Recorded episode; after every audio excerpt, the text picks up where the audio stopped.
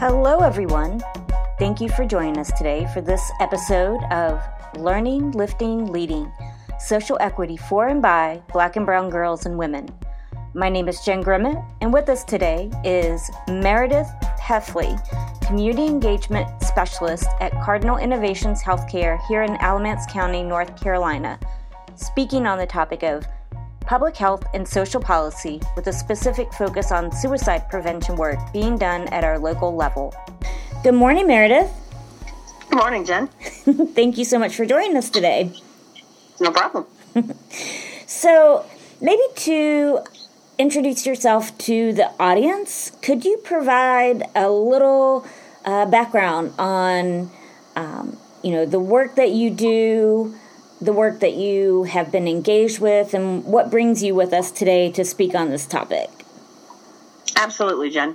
Uh, I've been uh, with Cardinal Innovations in Alamance County for the last six years as a community engagement specialist, and primarily uh, my role is to engage stakeholders, um, whether that's law enforcement or school systems or health departments, social service agencies, on how to uh, help individuals that are in, that have mental illness, substance use disorders, or are dealing with intellectual and developmental disability, uh, engage in the system, whether that's through routine visits or through crisis situations. So part of what I do, or a main part of what I do, is training, and so that's really what brings me here today. Is we teach a course called QPR, which is Question, Persuade, and Refer. It's a suicide prevention course and I've been teaching that course uh, through the QPR Institute with Cardinal for about uh, the last five years, and we've trained about 3,000 people on uh, suicide prevention. Great. Uh, what are some of the um, the populations that you have connected with in doing the QPR training? Sure. Um, we have the, the biggest population I think that we have uh, taught in the last five years uh, the two biggest populations probably would be our school system staff and those who deal with uh, with youth, whether that's um, teachers or parents, and so that, that's a that's a big group that we've kind of connected with. The other group that we have is our um, law enforcement. So we've done quite a bit with law enforcement in general, but also uh, probation and parole, juvenile justice, uh, co- the community or corrections, those who work in our prison system. Uh, and so those those probably two biggest populations that we've dealt with uh, in the last five years. So you know, it it sounds like what you're describing is setting folks up to succeed to perform their work through a trauma informed lens. Would you agree with that? Absolutely. Yeah, I think almost, if not all, the work that we do uh, comes through a trauma informed lens, right? Make the uh, assumption that we're seeing that you see trauma until you've been told otherwise. And so that's, I think most, if all of the work that we do really does focus on that trauma informed lens. Yes. You spoke about, you know, connecting with school systems. Why, why is a trauma informed approach to taking care of our kids a good thing? Well, trauma is uh, one of the biggest uh, trauma is one of the biggest indicators uh, for an adolescent to have a mental illness when they become adults. So, for example, uh, abandonment and conflict would probably be two big ones. That if an adolescent experiences that sort of trauma and it's not dealt with uh, when they are an adolescent, when the brain is still developing, uh, we have a higher likelihood of that adolescent developing a mental illness as they become adults, whether that's depression or anxiety. And so, uh, understanding trauma, dealing with trauma at a young age, uh, really does prevent and help the, the child when they as they grow as the brain develops and having some of those protective factors in place. And so the most important thing is to make sure that they have those protective factors in place and to deal with the trauma if it occurs. Because adolescents will deal with trauma and they will experience trauma uh, that happens. But the important thing is how we respond to that and how the help that the, the adolescent gets. And that will provide a lot of protective factors as they become adults. Mm-hmm. and you know, it it also sounds like it's a very good form of prevention care.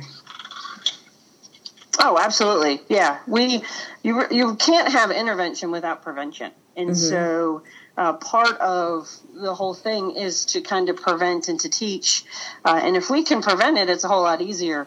But what we know is that we're not going to prevent everything, and mm-hmm. so how we respond to that is also going to be prevention, right? As to see if are they going to do it again if they experience this again can we put some things in place where if this experience happens to them do they know how to connect to those resources and get the help that they need? So prevention and intervention, obviously two different things, but mm-hmm. they do kind of go hand in hand sometimes. And especially with suicide prevention, you know, I teach on how to intervene in a suicide. Uh, so I had a question one time, somebody said, well, how is this prevention? Well, maybe you're preventing if this behavior occurs again, that they know how to respond and to react to it. So if you react the right way the first time, then you are creating a prevention. So it's an intervention. It's a prevention through intervention. Mm-hmm. And I would imagine that you know, looking at the you know the school systems and having administrators and teachers, you know, approach things in a more informed way, like it's for me like it sounds like like it could help students with seeing folks as safe safer spaces to disclose. Absolutely. Uh, most of our, if you look at a lot of the, um, there's a there's a survey that goes the the risk behavior survey uh, that a lot of school systems do. If you look at some of those results, there is a particular question on there that asks youth: Is there one person in your school building where you feel safe? And so, if we look at some of our school systems that surround Alamance County, uh, those numbers are not as high as what teachers and principals want to think they are. Mm-hmm. Uh, so we're, when we're looking at is there an adult in this building where you feel safe and you can go to, those numbers are staggeringly lower than 50%. And even if you would ask teachers and principals or administrators, they would think those numbers would be in the 50s, 60s, and 70s. And so we really have to look at what are youth telling us, uh, because perception is reality, and youth has a, have a different perception than adults do. And so uh, we have to look at those surveys. We have to be willing to ask those questions. But I think with what comes asking those questions is, are we ready to respond? And so I think sometimes we're afraid to ask the questions because we don't know how to respond to it. And that's ultimately when we look at suicide, that's our biggest issue. It's not that we can't ask the question. It's not that we don't know what the question is. It's if I ask the question, then I gotta have to do something about it if the answer is in the affirmative. So uh, when we kind of look at all of those things, it's not necessarily that we don't know how, it's that we don't know how to respond. Mm-hmm. And that's part of across the board when we train at Cardinal, that is what we're teaching people is you already have this in you. You know what the questions are. You have the gut feeling that there's something wrong. We're just going to tell you what to do if there's a problem. And so that's ultimately what we teach on a regular basis. When you are talking with folks in the like school administration and teachers, do you share that data as far as that the the difference in reality versus actuality? Oh, absolutely. Yeah. And I would say every time we've shared it, they're shocked. Um, every time they, they either don't believe it or, uh, or they don't want to, they want to know, think that it's true. And so, yeah, we, we do share. We share a lot of data with them in general. I think that's really for adults. That's how we really get them. Uh, we do share some anecdotal stories, but ultimately uh, things are going to rely on data, and how we respond is going to be data driven. And so uh, we do share a lot of that. Uh, and so most, as I said, most of the time they're they're pretty much in shock when we when we tell them some of these statistics. So you know, shifting over to you know the other constituency that you spoke of with law enforcement. So why is you know helping law enforcement approach things through a trauma informed lens important? Well, first of all, law enforcement has become our de facto mental health response in some cases. And so uh, when we have people who don't know how to respond to an individual's behavior, we call 911. And so uh, when you get law enforcement out there, law enforcement is trained essentially when they go through their basic training, they are uh, trained to to come in to neutralize the situation to make sure everybody's safe. Uh, but law enforcement uh, we train them slightly differently through a trauma informed lens to understand that sometimes when they do come in in the manner in which they're trained, it actually escalates behavior. And when es- behavior starts to escalate, uh, just go ahead and make the assumption there's probably something else going on. And so it's very important as, as we help law enforcement, again, they've, over the last 10, 15, 20 years, they've been expected to do things to deal with mental health when they're not trained to do it. And so uh, that's also why Cardinal is very much invested in the CIT program, which is a crisis intervention team training uh, program for law enforcement, and how important that 40 hours is to helping law enforcement ultimately deal with the individual in the mental health crisis. But also to make sure that they go home safely. And so those two things together is why we're very heavily invested in that training as well. Great. So you've touched upon this, but I'm wondering if you have anything that you would like to add as far as an overview of what suicide prevention work is. Ultimately, suicide prevention work is really tapping into an individual's sixth sense. And so, uh, part of what I train is when we talk about warning signs and plans and those kinds of things, uh, people are being asked to interpret something that they don't understand. So they're being asked to interpret a warning sign that they don't get. And so what when I tell the individuals when I train with them is it's very important that if you think there's something wrong and you feel there's something wrong, there's probably something wrong and it's okay to ask. And so I think sometimes we are just really kind of laying it out there for people and saying it's not going to hurt anything if you ask the question, if you get somebody help.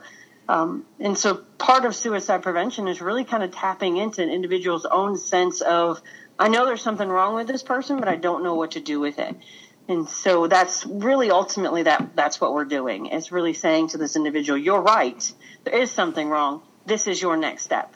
Uh, because the last thing we want people to do is if something does happen, that they look back and said, I knew there was something wrong, but I didn't know what to do with it. Mm-hmm. And so that's ultimately what suicide prevention is is really kind of tapping into somebody's own sixth sense uh, that there is something wrong with the individual in front of them. So, great. And you also touched on this a little bit, but I'm to see if you have anything that you would like to add. Um, you know, suicide prevention work is a very broad topic, and you've given some context for how the work manifests at the ground levels. Um, is there anything else that you would like to add to the primary components that you've touched upon? You know, outreach to the school systems, outreach to law enforcement. Sure. I think ultimately one thing that we do talk about is you know not everybody in a, that has mental illness is in a mental health crisis, right? So we assume just because somebody has bipolar disorder that they're in a crisis when essentially they can be in recovery for years. Uh, the other thing is not everybody that's in a mental health crisis has a mental illness. And so I think sometimes we, we put those two things hand in hand that all of a sudden somebody who um, is in uh, having a panic attack, all of a sudden it has a mental illness of anxiety when in fact it could be a, a one time situation. And so I think education is the most important thing. And if we don't continue to educate our community on what these things really look like, then we're not going to have a shift and a move in the way we look at mental illness or substance use disorders. And so I think at the ground level, I think, you know, we work with a lot of people. I've trained over 6,000 people in the six years I've been with Cardinal. And I would have to say maybe 1% of those individuals say that this training was not valuable to me. And so if we can, if we can work with those 99% of people and say, you can change the way we look at mental health in this country, uh, that's what's important. And I think this generation that we're dealing with right now, Generation Y, or what we want to call the millennials, they are prone to do that. Their adults in their lives are the ones getting in the way. The people, the generation ahead of them are the ones that are afraid to talk about this. And I, I was with a group of Elon students a few weeks ago, and I really talking about suicide, and I really implored them to continue to have these conversations, push the boundaries of the people around you, because you're going to be the ones that change the face of mental health as we go forward in this country, and that is important. Uh, that's important work to be done. Um, and again, we, this generation is okay talking about mental health, and we have to be okay listening to them. And that's to me, that's the most important thing. Were you, out of curiosity, were you meeting with the Active Minds group? Um, no, it was actually a fraternity. Oh, good. Yeah, um, it was really cool. Yeah, we got a, a, call from the National Alliance on Mental Illness, uh, our Alamance Caswell Rockingham chapter, uh, Art and Becky Springer, who are fantastic people. Uh, they really just, I, I, can't say enough how much I just admire their work and what they do. Uh, they were actually um, approached by this particular fraternity, and so they then asked uh, Cardinal to assist with that. So yeah, it was a, a fraternity. It was about sixty mainly uh, males, some females. We had probably about 10% in the group that were females uh, from some sororities. But yeah, it was a fraternity, Elon. And as I said, it was incredible to kind of see the movement and what they're thinking when it comes to mental health. Well, and and this is kind of taken a, a B rail, but in particular, you know, so many social stigmas uh, that are aligned with you know, men voicing the vulnerability that they're not okay. Yeah, absolutely. Um, we have to raise another, a new generation of, of males. Um, I have an eight-year-old boy, and uh, I explain to him all the time that it's okay to cry. Uh, that I want to, I want you to express some of these feelings, and so I think, in my in my feeling, I think he'll be healthier and he'll be a better adult uh, if he can express his feelings in a productive uh, way. And so I think education is part of how we change that, right? That it's it's not a weakness to show those things. Uh, it's okay to express your feelings if you need to. Uh, and I think sometimes we focus too much on what people shouldn't do instead of what they should do. And mm-hmm. if we mm-hmm. start to focus on what people should do and that it's okay to do what they're doing, uh, and then it's oh, your own opinion. If they're doing something, it's not necessarily a bad thing.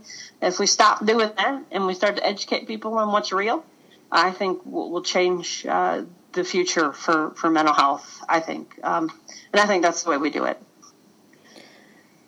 Yeah. Well, thank you so much for sharing that.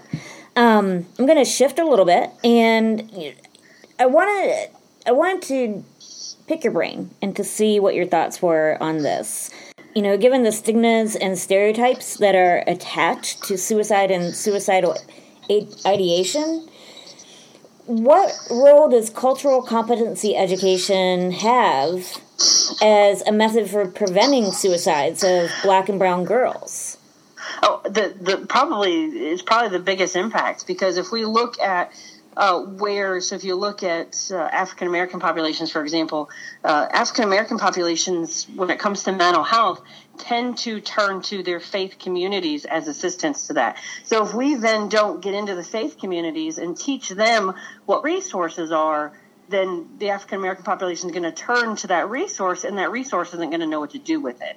And so we have to make sure we're educating uh, those those primary resources that they turn to uh, because we can't assume if we look at the data, the data tells us that. So if we're not looking at the data and saying, oh, well, if you're African American, then just go to your doctor. Well, what we know is data doesn't tell us that that's what they do, that that's mm-hmm. what happens.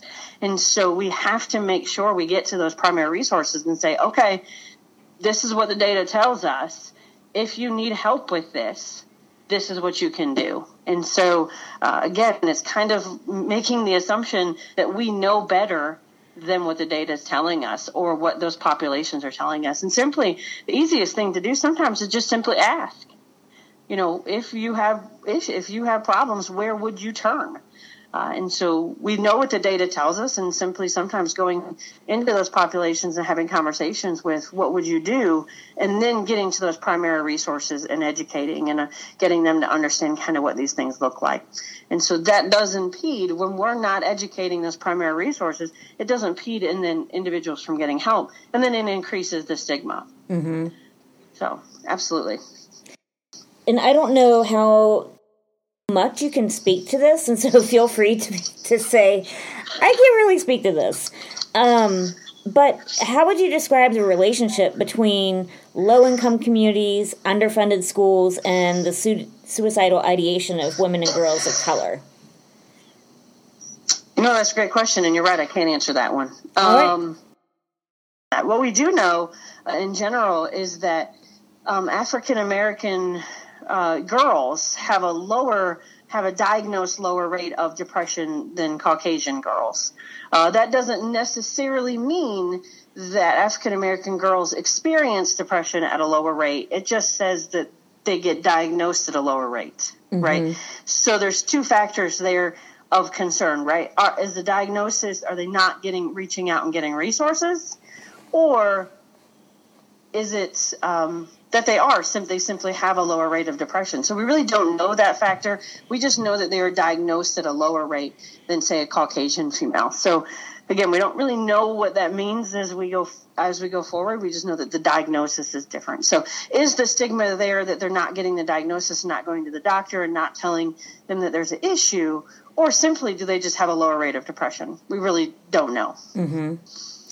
Well, thank you for that we'll kind of wrap things up with, um, you know, the kind of a, the starting point that you know the theme of this podcast is learning, lifting, and leading social equity for and by Black and Brown girls and women, and the content is aligned with the 33rd Women's Conference that took place at Shaw University in Raleigh back in October one of the things that we're asking everyone from different perspectives is do you have any suggestions about how black and brown girls and women can be learning, lifting, and leading to bring about social equity?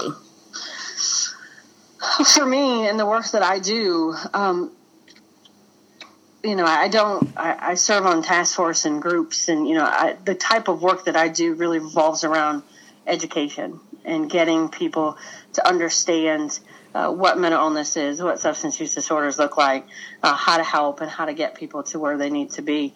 And I think ultimately for me, uh, in the work that I've done over the last six years, six and a half years with Cardinal, um, is education probably has been our biggest driving factor to just simply get the word out there to say, hey, this is what it looks like, and it's okay if you have it. So I think uh, for me, it's education, uh, and I think for, for a long time that's probably where where I would be. Um, however, I can probably see some work moving forward to do some other things with it, right? So. Um, for a lot of sorority groups, you know, groups groups of women who already are connected, who um, already have those social interactions, uh, sometimes getting in there and really having real conversations about what they're experiencing. I think that's why um, I know Jada Pinkett Smith has that new uh, podcast. I think that she does, which I think is incredible. Just having a really live conversation about what's going on. Uh, with you and who you are and what you're experiencing. Uh, I think women have a really good way of doing that. I just think sometimes we don't we don't necessarily follow through. Like we'll listen and we empathize, but what's the next step? And I think sometimes that's where people get stuck, and that's ultimately what we teach is how to not get stuck at that spot. Mm-hmm. Well, thank you so much for you know bringing so much knowledge and insight into this conversation. I I really appreciate it. No problem. Thank you for joining us for today's episode of Learning, Lifting, Leading Social Equity for and by Black and Brown Girls and Women with our guest, Meredith Peffley, Community Engagement Specialist at Cardinal Innovations Healthcare here in Alamance County, North Carolina. Special thanks for this podcast go to Shaw University, Elon University, and the Raleigh Apex branch of the NAACP for supporting this important work.